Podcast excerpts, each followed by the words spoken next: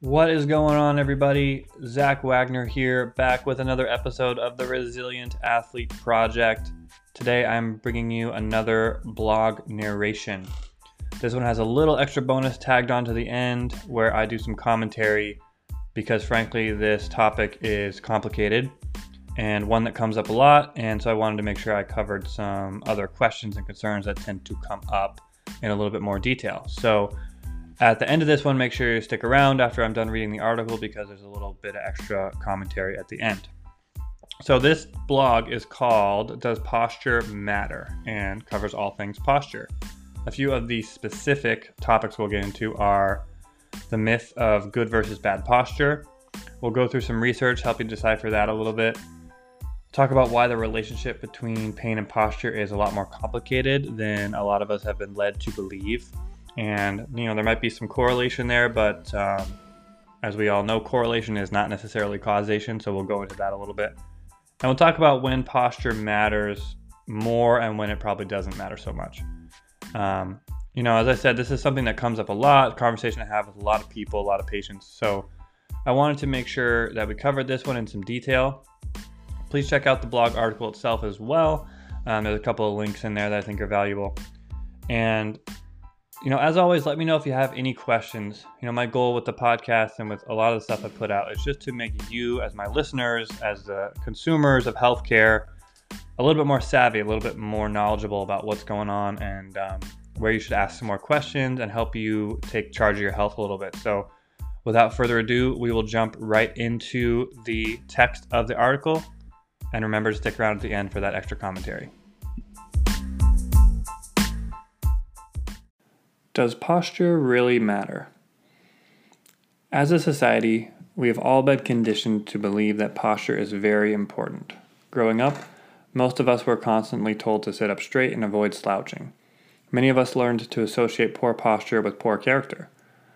Also, the prevailing narrative among healthcare providers is that posture has a direct effect on someone's experience of pain. I hear this all the time when people come in to see me in my physical therapy practice. When asked why someone believes they are in pain, posture is often part of the discussion. It's easy to see how a heavy focus on posture could have emerged given how much this kind of thinking permeates our society. There is even an industry for special quote unquote posture trainers that help you maintain quote unquote good posture. In the article, I share an example and I say, This posture coach is supposed to remind you every time you slouch so you can get the healthy posture you've always wanted, according to their marketing. The heavy use of quotation marks and sarcasm should give you a sense of my feelings here. Newsflash you already have healthy posture and you don't need to spend your money on stuff like this. I put in parentheses if you click on that link, you might want to do it in a private window so that ads don't follow you all around the internet. I definitely made that mistake. Back to the article. What does the posture research say? Let me start this section by saying that I don't think people are deliberately trying to do harm by perpetuating narratives about posture being linked to pain. Your mom, physician, coach, etc., are trying to help you when they quote unquote correct your posture. I think these kinds of narratives get so ingrained that we forget to examine whether or not they are well supported.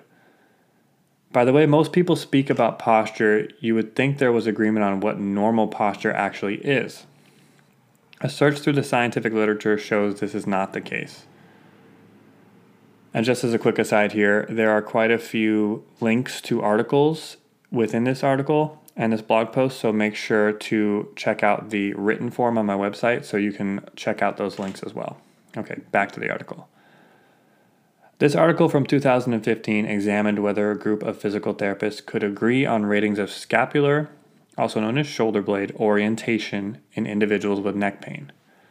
Their results show, and I'm quoting from the article here, only slight to moderate reliability in evaluation of scapular posture between PTs.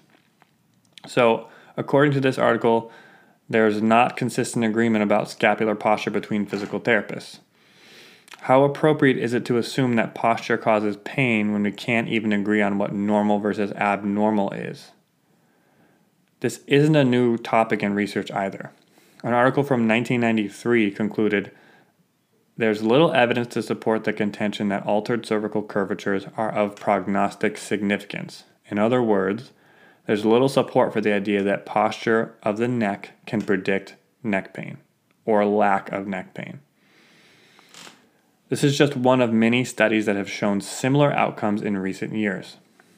This concept also applies to both the thoracic and lumbar spines. Here's an article from 2016 that shows no significant difference in resting lumbar spine posture between people with and without low back pain.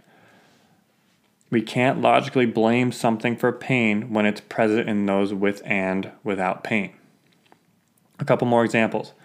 This study found no strong evidence for an association between spinal curvatures and any health outcome, including spinal pain. And another article showed no significant difference between a group with neck pain and a group without in terms of global spine curvature, angles, or straight versus kyphotic deformity. I could continue to cite articles, but you get the point. Again, make sure you check out the written form of this article on my website for the links to those articles. Okay. So, what does this all mean? There's no agreement about what normal posture actually is because there's natural variation throughout the population. How can we say something is automatically problematic when we can't even reliably assess it. Alterations of spinal curvature between individuals do not seem to correlate with pain, or at least they don't predict pain. People with and without pain show similar curvatures and postures. How can we blame something for pain when we see it consistently in asymptomatic people? So, why is posture blamed for pain? If there isn't great evidence for a clear link between posture and pain, why does it constantly get blamed for pain? Basically, I think it comes down to a logical fallacy. We see people in pain who seem to have altered postures, so we assume that this causes the pain. There are a few issues with this type of logic. Let's go through some. Instead of the pain being caused by altered posture, the altered posture could be caused by the pain. It could be an adaptation or a compensation. We could simply be looking at natural variation, People are built differently, they move differently, and they have different postures. Posture alterations and pain could just happen to be present in the same person. Correlation does not equal causation. And I've included another link here to a funny site that shows all kinds of spurious correlations. For example, apparently the amount of movies Nicolas Cage appeared in correlates with people drowning because they fell into a pool. we as humans want to ascribe meaning to things so we can understand it. It's usually not this simple, especially when it comes to, to the human body. This issue, like many others, is more complicated than a basic one to one causation. But doesn't changing posture help pain? Sometimes we also see that pain appears to improve when posture is quote unquote corrected. First of all, we can't say with any certainty what correct posture even is. And also, working on posture is never just a single part of a treatment program. For example, when somebody goes to physical therapy, treatments might include posture correction, manual therapy, strengthening exercises, rest, modalities like heat, ice, dry needling, cold laser, etc. Also consider changes to normal training and or work schedule while you're undergoing treatment, lifestyle changes such as improved sleep and nutrition in an attempt to help healing, and the concept of regression to the mean. This means people seek care when their symptoms are at their worst. Treatment starts and things get better, so we assume the treatment is what helped when it might simply be that symptoms would have naturally improved on their own and people are regressing to the mean. So, posture might be related to pain, but we certainly don't have the evidence to say that it is directly causing pain. Remember to keep in mind the complexity of human beings and the multitude of variables that can relate to the pain experience. If changing your posture helps your pain, that's great. Just don't assume this to be the be all and all. We need to do better. Another point I will make here is that as a society, we do a pretty crappy job of dealing with back pain, neck pain, etc. There are way too many people suffering from chronic neck and back pain. Given this, shouldn't we challenge some of the traditional narratives? The apparent relationship between posture and pain is just one of these. None of this is, is to suggest that you shouldn't seek out care for your pain. I simply want you to be more aware of potential explanations for your pain and continue to be critical of prevailing narratives when appropriate. When you do get treatment, don't you want it to be the most effective care possible? So, posture doesn't matter at all? When arguing against my point in this article, the straw man argument most people use is so you're saying posture doesn't matter at all. No. The whole point of this conversation is that pain and posture are nuanced and we shouldn't try to oversimplify them. I'm saying that posture probably doesn't matter as much as we think it does and that we should look more closely at these concepts. Posture and mechanics can matter in certain situations, but they don't seem to matter in every situation. Be wary of anybody telling you that something as complicated as pain can be explained by such a simplistic narrative. There are many times when certain postures feel better than others. If you've been standing all day, sitting feels nice, and vice versa. If you have pain when extending your spine, it might feel good to flex it. This does not mean that standing and extending your spine is good and sitting and flexing it is bad. It's all about context. It's also important to realize that I'm largely talking about basic, low load daily activities here. When we start to talk about athletics and higher load tasks like weightlifting, position and mechanics matter more from an efficiency standpoint. There are arguably more and less efficient ways to move in terms of mechanics.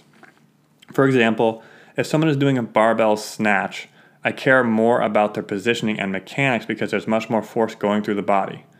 I want them to be able to lift as much weight as possible while staying as safe as possible. But even within movements like this, I still need to allow for movement variability because people are built differently. Move like a human, not a robot. Everyone shouldn't move in a very specific, rigid way all the time. There's a time and a place for this, but in general, movement efficiency, posture, etc., all exist on a spectrum. People move differently and should be empowered to explore different positions and postures. Don't assume you need to maintain perfect posture all day, whatever that means. Allow yourself some wiggle room and live your life. Keep moving and realize it won't kill you to slouch once in a while. I know this can be a complicated topic. Thanks for reading and or listening this far and let me know if you have any questions. And if you're interested in learning more about Wagner PT Performance, please contact me. Be well. Okay, so that's the end of the article. Uh, I just wanted to make sure I added this little commentary at the end to go over some other common misconceptions and common misgivings and you know some um, questions that usually come up in this conversation okay so again i want to reiterate this article is not meant to say that posture doesn't matter it's just to challenge some of the common narratives that i think need to be looked at a little bit more closely and to start the conversation a bit because we see that postures are very similar between people who have pain and who don't have pain. So, how can we blame something for pain and say it's a, large cause of it when we see it so much in asymptomatic people? Um, this is a big part of the conversation as well with um, imaging, MRIs, X rays, etc. And I posted something on my on my social media not long ago. I had this statistic in front of me. Um, for example, there's a study from 2015 that looked at uh, a bunch of MRIs and, and imaging studies of the low back, uh, over 3,000 people, and found that even at 20 years old, 37% of people have what would be called disc degeneration. And when you get up into an 80 year old person, 96% of them have it. So that's not to say that you're doomed. It, the exact opposite of that. It's to say, these are all asymptomatic people, by the way. That that scan, that article is very important. Everybody in that article was asymptomatic, meaning of 80 year old people, 96% of them had a disc degeneration, what would be termed that, and none of them had pain. So, this is the same kind of concept that we're talking about with postures. So many people who are asymptomatic have what we would be terming quote unquote abnormalities, and they don't have any pain. So, we need to look further into these things, okay? Um, the research just doesn't show that we can be so confident in saying that posture causes pain or posture relieves pain or anything related to that. It's more complicated than that. Um, I also hesitate to blame something like posture or structure, especially when it's not appropriate, because largely we can't change those things. You know, so you can argue how much you can change posture, and you probably can over time.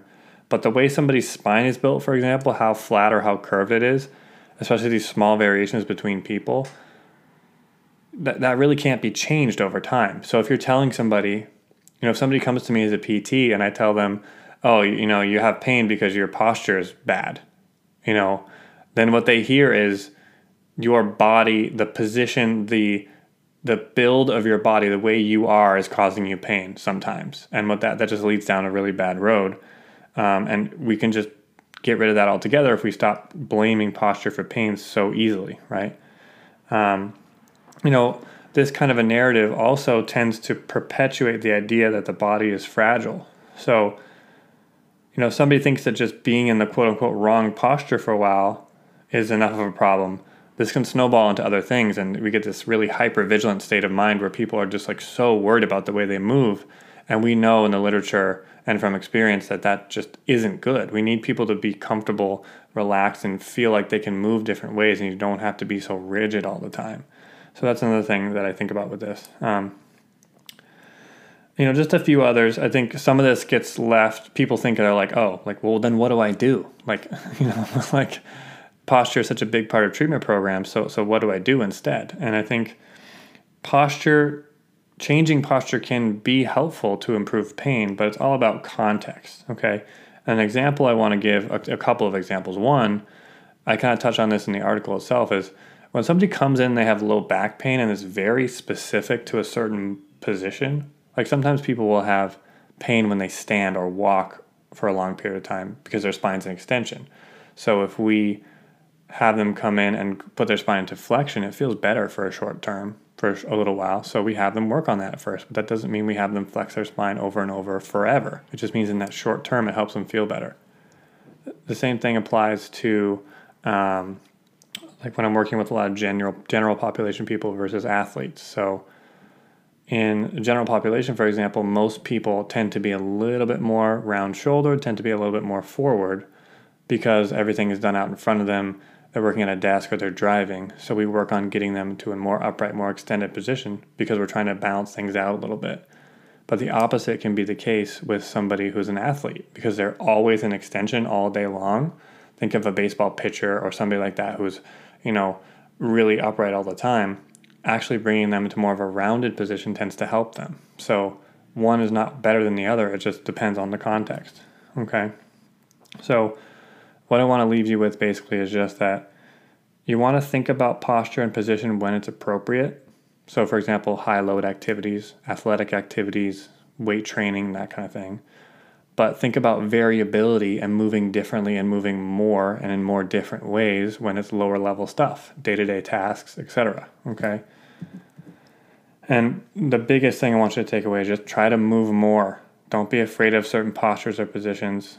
And just explore the way your body moves best. Okay, so as always, if you have any questions about anything, be sure to let me know and um, be well.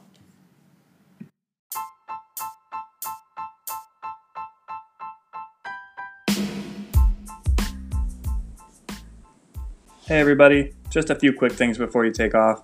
Thank you so much for listening. Please subscribe and leave a review if you found this podcast useful. The Resilient Athlete Project is brought to you by Wagner PT and Performance in Lakeville, Massachusetts, where I work with athletes of all ages to relieve pain and keep them in the game. For more information, or if you're interested in working with me, either in person or via remote consult, visit my website at www.wagnerptp.com. Also, don't forget to follow Wagner PT and Performance on Instagram, Facebook, Twitter, and YouTube, and reach out if you have any questions. Okay, everybody, thanks again, and we'll talk soon.